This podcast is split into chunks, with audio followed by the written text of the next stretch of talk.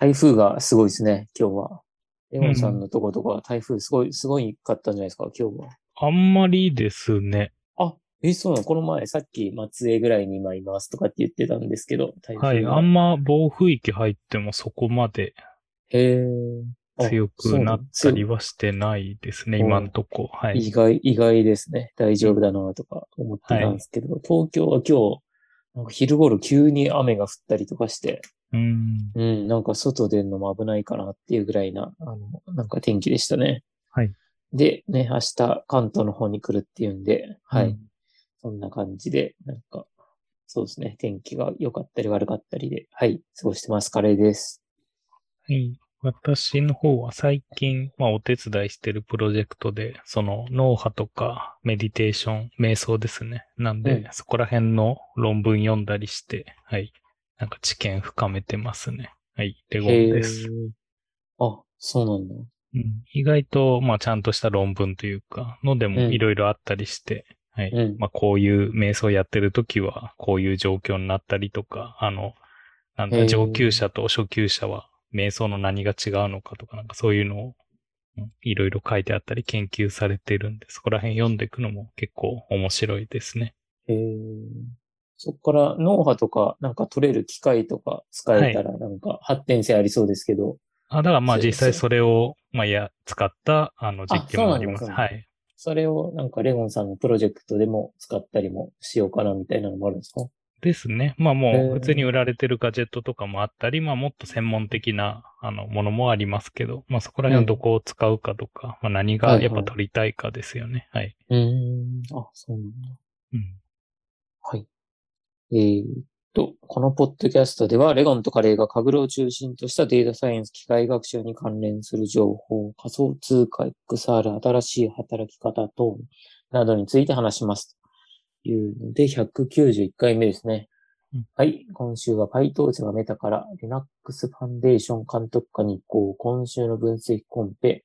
えー雑談来週話したいこととして、えーまテレコキックオフセミナー参加、教育プラムプラミングの鉄則販売、ツイッターのアルゴリズムというところで話していきたいと思います。はい。それでは一つ目お願いします。はい。えっ、と、まあ一つ目が、えー、PyTorch がメタの会社から Linux ファンデーションの監督下に移行したというものでして、はい。これがちょうど先週ぐらい発表があったやつですね。あの、深層学習用のフレームワークの PyTorch。まあよくはい話題というか、まあ基本的には、あの PyTorch 使うか、TensorFlow 使うかみたいな話で出てきますけど、その PyTorch が今までその元 Facebook のメタっていう会社がまあ開発したんで、あの持ってたんですけど、それを Linux Foundation のところに、えっ、と、まあ新しくえー PyTorch Foundation っていうのを設立して、それで今度からそこら辺が、あの、面倒を見ていくみたいな形になるらしいですね。で、まあこれに変わったからといって、急にこう、機能が変わるとか、こう、権限周りが変わるとかっていうわけではないんですが、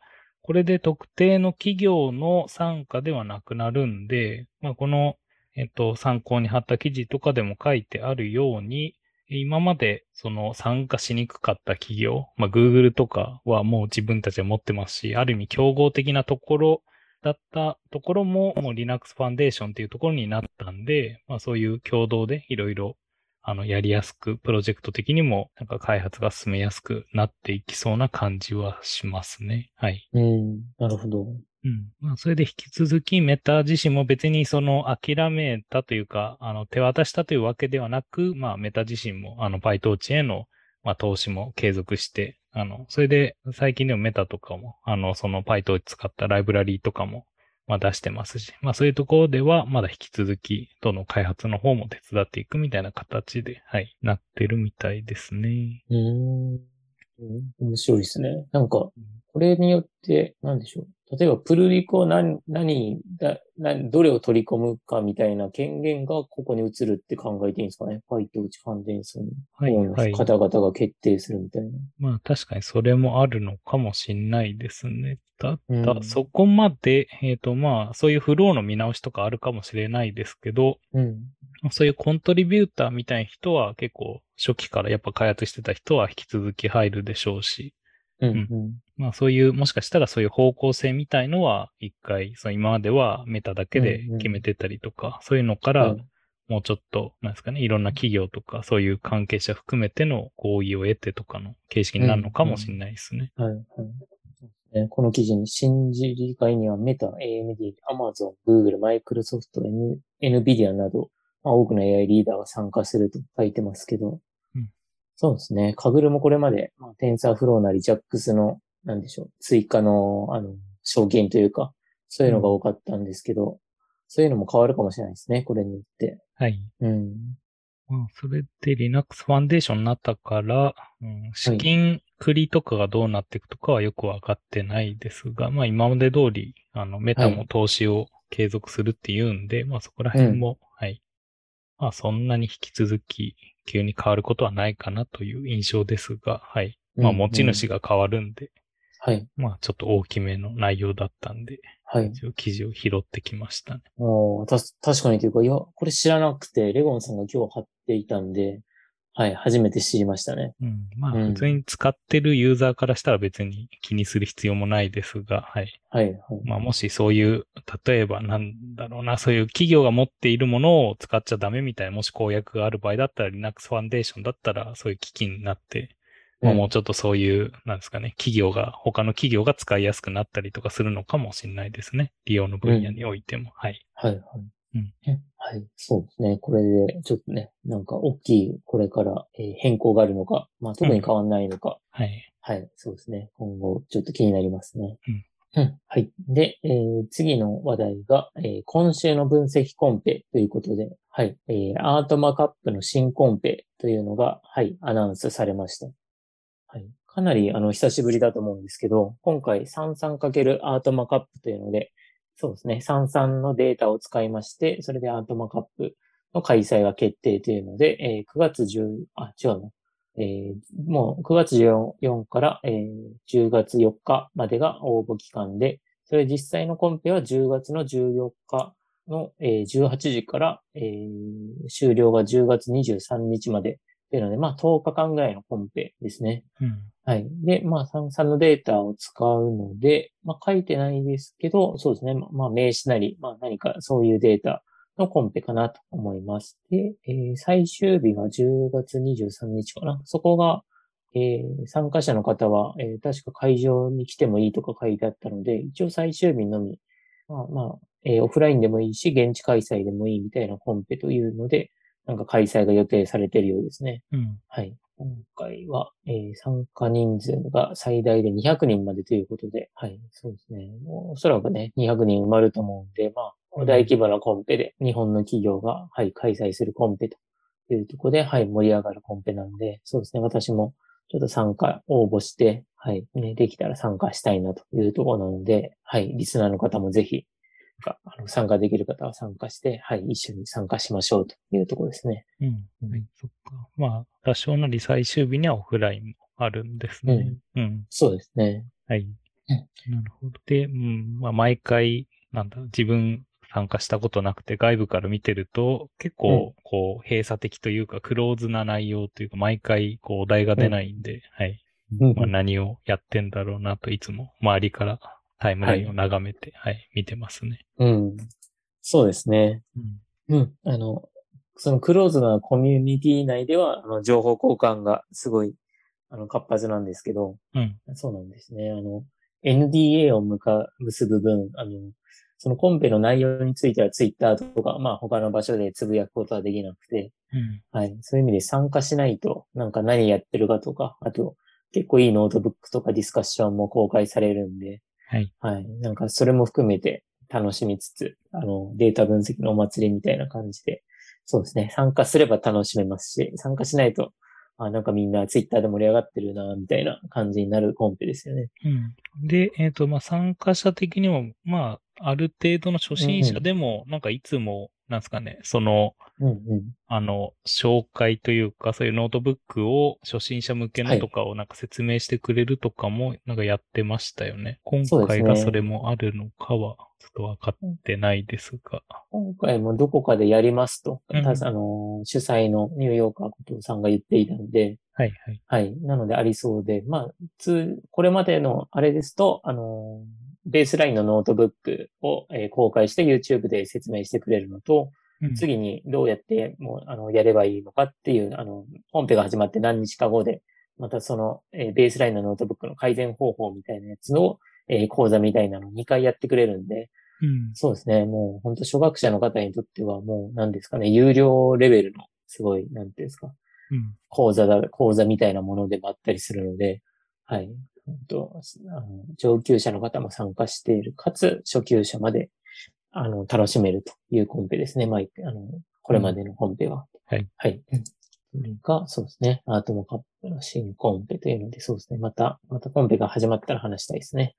はい。はい。で、次が、えー、カグルの、あの、プロダクトフィードバック、プロダクトフィードバックというので、そうですね。まあ、カグルの機能が更新しましたみたいなのが3つ紹介されて、紹介というか、なんかリリース、あの、ディスカッションにされてまして、うんはい。まあ、どれもそんなにちっちゃいんですけど、えー簡単に紹介していくと3つのうち1つ目が、えー、 Improvement to the Competition Data Tab というので、そうですね。あの、ノートブックのデータタブのところの表示がちょっと更新されたみたいでして、うん。多分、その、あ、あの、これまでのノートブックの、えーアウトプットされるデータ、あ、データタブか、データを見るのと、あと、えーデータセットから見るのが表示が違ったようなんですけど、それをあのデータセットの方の表示にあの揃えましたというとこみたいですね。うん。うん。まあ、まあ、そんな、ひあの、更新があったっていうのと、ひもう一つが、えーカグルラーンガイドというので、もともとあの、カグルラーンというところに、あの、いくつかの、あの、パンダスとか Python とかの、まあ、チュートリアルみたいな講座みたいなのがあったんですけど、うんその下の部分にガイドというのができまして、えー、JAX、TensorFlow、えー、トランスファーラーニング、4CV、カグルコンペティションガイド、えー NLP ガイド、R ガイドという6個ですね。その6個の、まあ、あの、ガイドというか、えー良いノートブックとか、あの、まあ、そこから勉強していけばいいみたいなコンテンツのリンクができて、まあ、今後、こういうなんかガイドみたいなのができて、こううんあの、おすすめのノートブックみたいな、なんかまとまりのページが今後もできていきますよ、みたいなアナウンスがされてました。うん。うん。はい。で、三つ目が、えー、duplicate your competition というので、まあ、自分のコンペティションをあの作る方向けに、なんか、えーこれまでは全部、えー一から入力しないといけないようだったんですけど、まあ、あの、これまで作ったものを、まあ、複製して、それを更新していける、みたいな機能ができたみたいですね。うん。うん。まあ、本当にこ細かいとこまで結構、あの、なんでしょう、ストレスなくできるようにとか、そんな趣旨でいろいろ、まあ、作り込みましたみたいな、今回のリリースの3つになっています。はい。はい、いう感じですね。はい。うん。そうですね。今週のコン分析コンペもこんなところかなと、はい、思います。うん。はい。じゃあ、残りが雑談来週話したいことというので、まあ、ある意味メインかもしれないですけど、負けでこキックオフセミナーですね。はい。はい。で、えっ、と、この前の9月15日にですね、えっ、と、はいマケデコ、マーケット、えーデベロッパーコミュニティのうん API デベロッパーか。の、えっ、と、最初のキックオフセミナーがありまして、そこに参加してきたんで、はい。まあ、それについてですね。はい。で、内容的には、えー基本的には、まあ、その前回の、その JPX さんが開催しているコンペのところで、まあ、あった結城さんのあ実際にコードを動かして、まあ、解析というか動かして、グラフ出すとこみたいなところとか、あとまあ基本的にはもうほとんど結城さんへの質問の嵐でしたね。それでそれについて、はい、答えるみたいな内容でして、うん。で、えっ、と、まあなんか、結城さん的にもこれはちょっと外部には漏らせないので、みたいな話もあって、えっ、と、基本的にはその録画とかはしてなくて、うんそれでそこのところで聞けた内容だけなんですけど、まあ多少、はい、そういうためになる話みたいのも聞けましたね。うん、うん。で、今後も多分こういうなんかイベントが増えていくのかなっていう気はしてて、まあやっぱそういう株とか、まあそういう取引とかのだと、そういう、まああんま漏らしにくいみたいな内容もあると思うんで、はい。うんもしかしたらこういうイベントはあの、そういう本当にライブのみとかは増えていくのかもしれないですね。うん。で、えっ、と、なんか次回以降の話とかもしてて、まあ、ゆきさんがもうなんか、誰指名したいですか？みたいなことを聞かれて、じゃあ次は、あの、吉曽さん。吉曽さんは以前、ヌメライの、あの、イベントとかでも、はい、ご一緒しましたが、まあ、よし吉曽さんを指名したんで、もしかしたら次回あたりは、吉曽さんあたりがはい、なんか、あの、発表してくれるのかなと楽しみにしてますね。はい。うん。うん。で、えっ、と、あと他にも、えっ、と、初心者向けのイベントとかでもうすでにそういう、えー、負けでこの、えっ、と、コンパスのところで、えーもう、新しく2つですね、は、えっ、と、開催予定で、まあそういう続々と、まあ今後の予定みたいのも、もう組まれているみたいなんで、まあ、気になる人は多分参加、一回参加すると、そのディスコードコミュニティみたいな参加の招待が送られてくるんで、そこから入っていけると思いますね。はい。うん。うん。あ、けどもう、あれあるか。もう、えっ、と、そうですね。イベントページとか行くと、あの、参加方法のところにディスコードの招待リンクがあるんで、そこから飛べますね。はい。うん。あ、本当だ。もう。なんで、まあ、はい。興味ある人はそこから飛んでいくと、うん結構う、んその、ディスコード内でも議論とか、もうすでになんか使い方とかいろいろ、あの、コメントとかも載ってるんで、はい。で、はい一応、えっ、と、その質問みたいなのも、あの、一応全部、その、えっ、と、YouTube ライブで最終的にやったのかな、前回。それで、その時の、えー全部コメントは、あの、YouTube ライブの方じゃなくて、こっちの Discord のを使ってるんで、なんで、うん一応、その質問については全部、あの、残っている形なんで、はい。なんで、聞き逃した人とかも、こっちの方を見てもらえればどんな質問があったのかなとかは、はい、確認することはできますね。はい、はい。うん。自分もこの、ここら辺の話聞いて、はい。まあもうちょっと、なんか取り組んでみようかなっていう気にどんどんさせられてきてますね。うん。いや、そうですね。本当ゆきさんの話も聞けるのもそうですし、あの、うん。質問もすごい、なんていうんですか、面白い質問が多いんで、はい多かったので、うん。そうですね。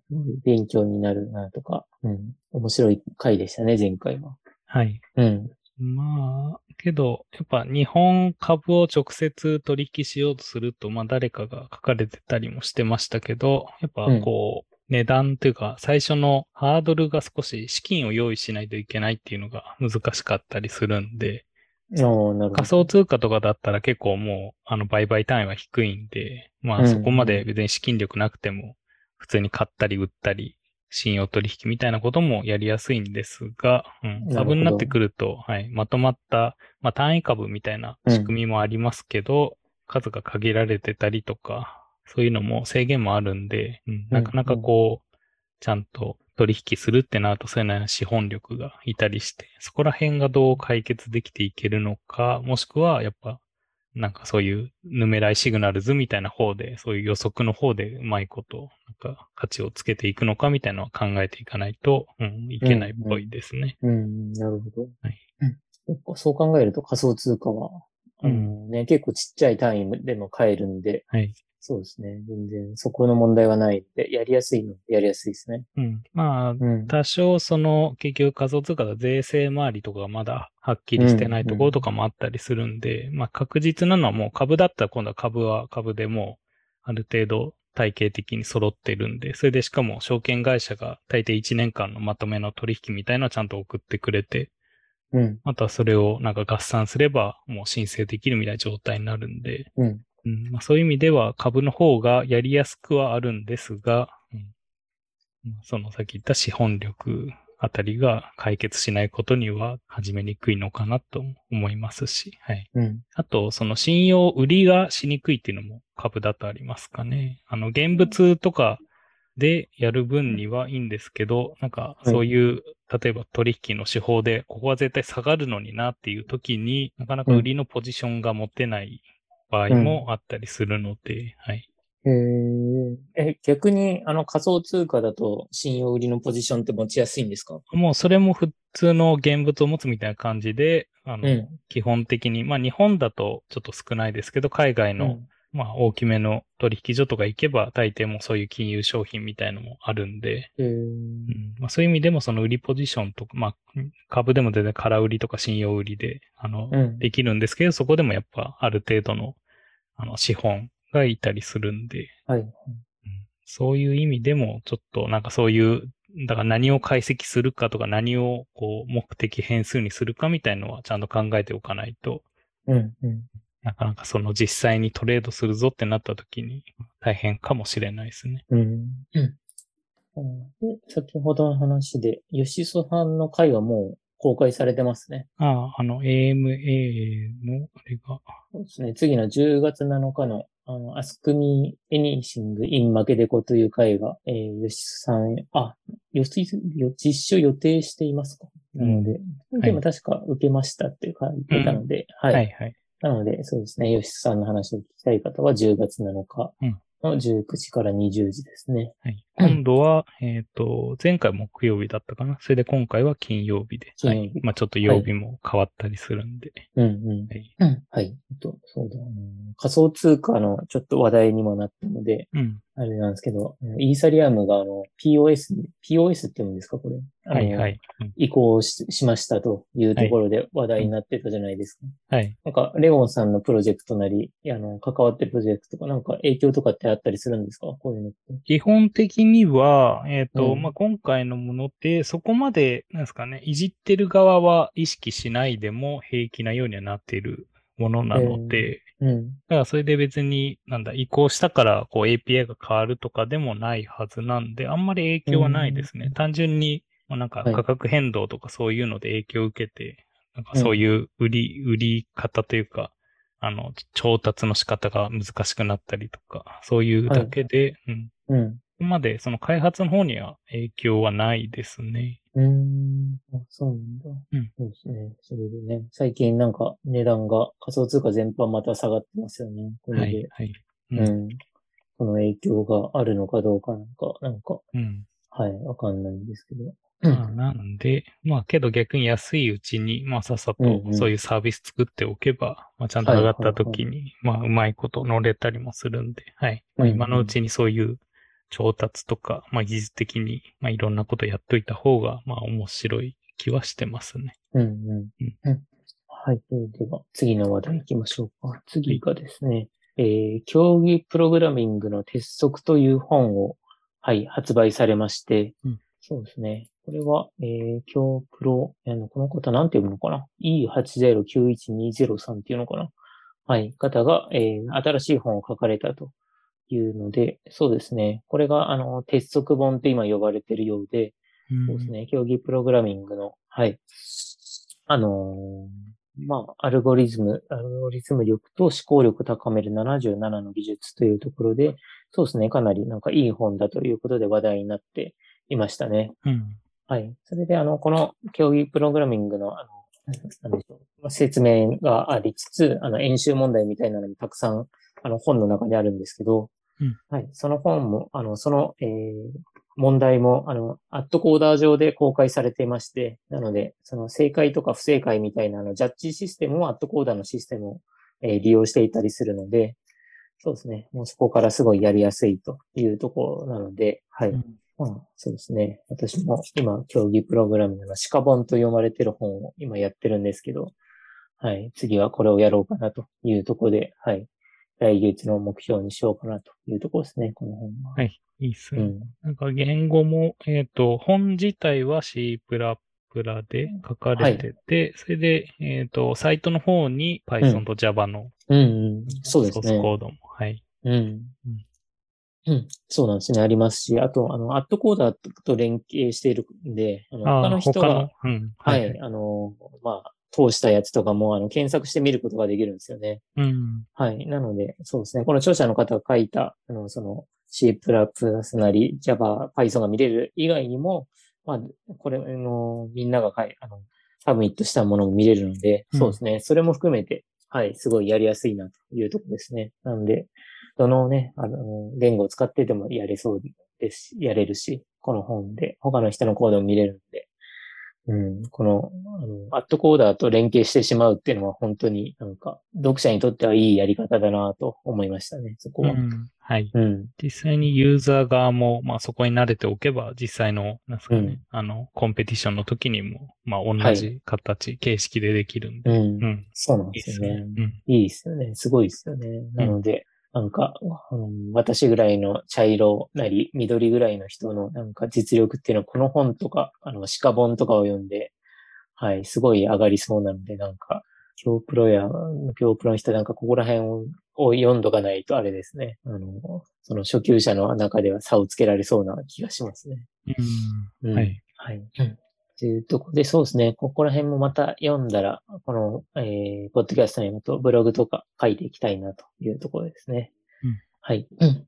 で、最後がツイッターのアルゴリズムというので、えーまあ、ちょっと古い記事なんですけど、フォロー、フォロワー時代の終焉というところを、えー、えとみほさんということが書いていて、まあ、そんな古くないか。8月18日の記事で、はい。結構、まあ、面白い記事だなと思ってずっと、まあ、読んでたんですけど、うん、あの、まあ、最近のツイッターのアルゴリズムが、あの、ツイッターのあの、えー、ホーム画面っていうんですか？誰に、あの、何を見せるかみたいなので、まあ、なかなか、あの、フォロー、自分がフォローしている人の、あの、つぶやきが、まあ、全部、まあ、見ることができないような、今、アルゴリズムになっていて、うん、はい、なんか、そうなんですよね。ツイッターで表示が2個ああって、あの、なんでしょう、時系列順と何順でしたっけ？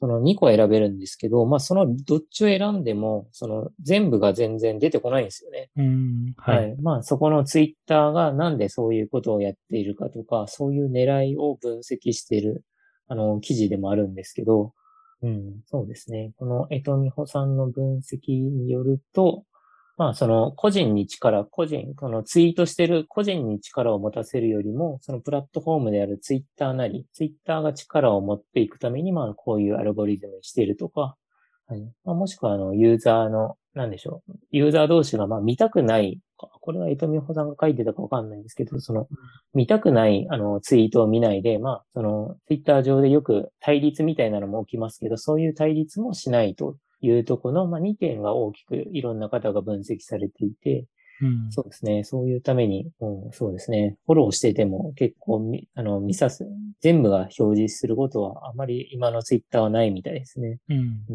ん、はい。はい。うん。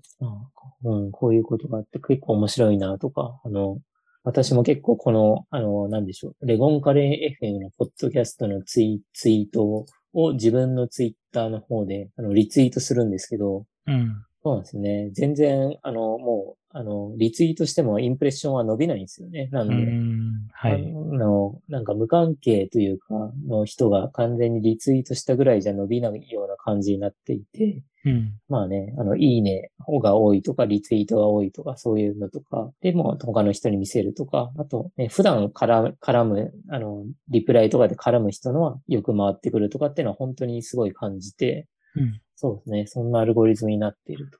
いうとこが、はい。まあ、ツイッターもね、それがいいのか悪いのかわかんないですけど、はい。そんなアルゴリズムに今なっていますという話ですね。うん。うん。まあ、なんで、そうなってくるとさっきも言ったみたいに、ツイッターで、まあそういう、はい、なんですかね、自分のコンテンツを広めたいみたいなところでは、うん、なんかやりにくい。新規獲得はもしかしたらしやすいのかもしれないですけど、こう、そうですね。追ってきてくれてる人みたいなところに届きにくいとか、そういうことが起きるのかも。かもですね。はい。うん。で、えー、そうですね。この、なんか、江戸美穂さんの最後の、まあ、結論っぽいこととしては、うん、まあ、好きなことを、まあ、深く、あのー、なんでしょう、個人の影響力は狭く深くなるというところで、はい。まあ、例えば自分の好きなことを、まあ、たくさんっていうか、ずっとツイートしてる人みたいな人がいると思うんですけど、うん、まあ、そういうこと、人の確か影響力が、まあ、強くなっていくみたいな、そういう、はい、感じが、でまとめられていて、はい、そうですね。まあ、広く、なんかいろんなとこに絡んでいくよりも、もう、これ、例えば魚だったら、えー、この人とか、まあそういうふうな深さになってくるんじゃないか、みたいな、はい、ことが、あの、言われてましたね。このまあ確かにでもそうですよね。なんか、そういうところで、えー、あ、で、違うか。それで、まあそういう人もフォロワー、フォロワー数はそれほど増えないけども、まあ、丸々といえばこの人みたいなので、うん、そういうので AI により高確率で拾ってもらえるというような感じで最後まとまっていましたね。はい。うん。なので、まあ、フォロワー数とかが影響じゃなくて、まあその人がどれぐらい深い情報をつぶやいていて、で、まあ少なくてもいいんで、例えば何十人かに、まあそういう人だと認知されてもらっていれば、なんか、その話題でなればこの人みたいなので、うん。バズるなり、バズるというか、なんつうんですかね。まあそういう風なブランディングとか、まあもしくはね、うんえー、それで楽しくね、あの、2、30人でやっていけるかもしれないですしね。うんう。ん、そういう SNS も変わっていくかもしれないみたいな。はい。まあ、そういう記事でしたね、これ。はい。うん。うんけどまあ、なんか最近別に使っててもそこまでうん。違和感は自分は感じてないですね。まあそこまうんうんでその情報を拾ってないのかもしれないですが。うん。うん。いや、なんだ、まあそのおすすめみたいのも確かになんかここら辺、まあ拾っ、ここら辺の情報を拾ってるかそういうフォロワー多めにとかなった時には、うん例えば最近だと、まあなんかやっぱ畑とかするんで、そういう人のフォローしたりすると関連のなんかツイートみたいのが増えた気もしますし。はい。うん。まあやっぱそこら辺のなんかユーザーの動きに合わせて、うん。勝手に、うん、なんかそういう組み合わせてくれてんのかもしんないですね。うん。うん。まあそれで言うと、だからその、例えばすごいファンの人をフォローしてるけど、その人の情報は全然流れてこないとかはうん今後あるんで、だからその別のプラットフォームでの、なんかちゃんとフォローとかそういうのが必要になってきたりするのかもしれないですね。ああ、そうですよね。全部見たくてフォローしててもね、回ってこないことがあったりするので。うん。うん。そうですね。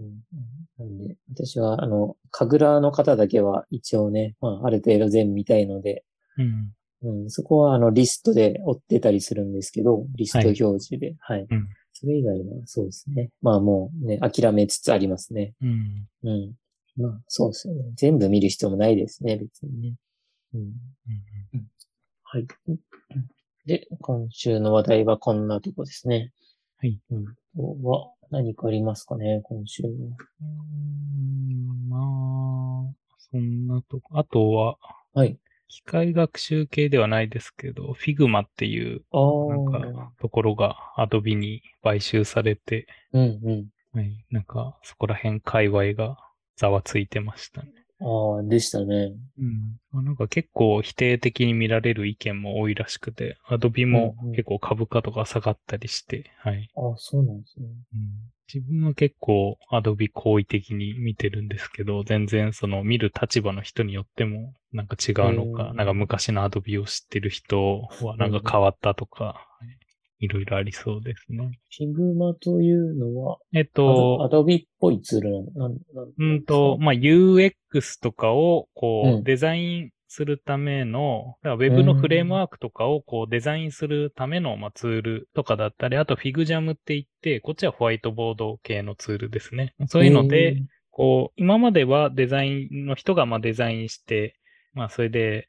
なんだ、その出来上がったものをファイルとしてエンジニアとか受け取って、あ、じゃあこういうふうにしましょうとか、いうふうにやってましたけど、それを一緒に作業して、一つの同じ、もうウェブ上、もしくはツール上で、あの、複数のアカウントで、いや、ここの UI もうちょっとこっちになんかデザイン寄せた方がいいんじゃないの？っていうのをリアルタイムでこう修正したりとか。えーで、一応 Adobe も、あの、もともとは、あの、DX、XD か。っていう、えっ、と、サービスを持ってたんですが、まあ、やっぱ Figma の方が使いやすいので、あ、まあ、なかなかそこら辺のシェアも取れてなかったところを今回買収が走って、はい。うんうん。っていうところで、はい。まあ、そこら辺の界隈が。まあ、あと、うんうんそのなんか、あとは否定的に見てる派の人としては、なんか、アドビが、はい。今ってサブスクで月5000円、6000円ぐらいの、まあう、ん。プランですけど、それをやめようとすると、なんか、じゃあ半額でもいいからみたいな、こう、なんかそういうのをなんか見下してるみたいな感じで捉えてる人はい。もいるらしくて、なんかそういう企業うんうにん。なんか、うん買収されるの嫌だなみたいなことを言ってる人も見かけましたけど、うん。なんか自分的にはなん。うんか Adobe も、まあ Adobe 先生って呼ばれるようなこう AI とか結構、研究してるイメージがあるんで、結構、なんですかね、ポジティブな意見で、まあ見てたんですけど、はい。うん。なんか市場とか、実際デザイナーの人とかからは、ちょっと不評の部分もあるみたいですね。えー、そうなんですね。うん。もう基本的には、まあこういうポッドキャストも自分も全部 Adobe で編集してますし、なんかそういうウェブ系のもちょちょっと編集したい時とかは普通に Photoshop とかも使ったりしてて、うーん。普通に Adobe 使ってるんで、はい。まあ、それはいがだからはい、こう、サービスが増える分には、そんなに金額が変わらないなら、まあ、自分的にはポジティブというか、まあ、どんどん使えるものが増えた方が嬉しいんで。うん。で、Figma も今まで自分使ってたんで、まあ、これでもし Adobe の、その、サブスクに含まれるんだったら、まあいいのかなという気分でしたね。うん。確かに、そこ、そうですよね。一つで、なんか、やることができるようになれば、メリットありそうですしね。はい。まあ、それで、だからどんどん値段が上がっていくとかだったら、まあ、やっぱ、うん。あの辛いものがありますが、はい。うんうんすごい買収金額でしたよね、確かね。それなりのですね。はい。いくらだったかな。うんうんと、2.8兆円なので、いうん。はい。や、そうですね。フィグマってあまりというか全然知らなかったので、まあ、そのうんウェブ界隈じゃない、ウェブ開発はい界隈じゃないと使わないツールかもですね。はい。ああ、そうなんだそれで他にホワイトボード系も見ろとか、あの、競合はありますけど、基本的に、うん、なんかウェブでちゃんと動いてとかになってくると結構 Figma が今んとこうん。いろんなプロジェクトで使われてるイメージがありますね。うん、うん。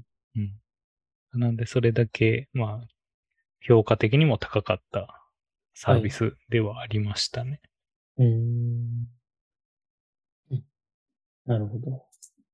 そうですよね。こう、こういうプラットフォームはなんか大規模化が進んで、うん。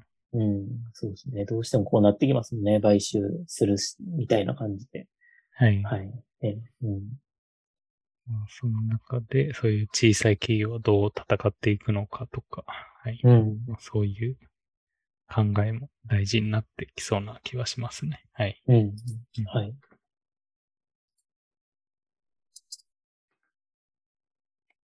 はい。うん。今週はこんなとこですかね。ですかね。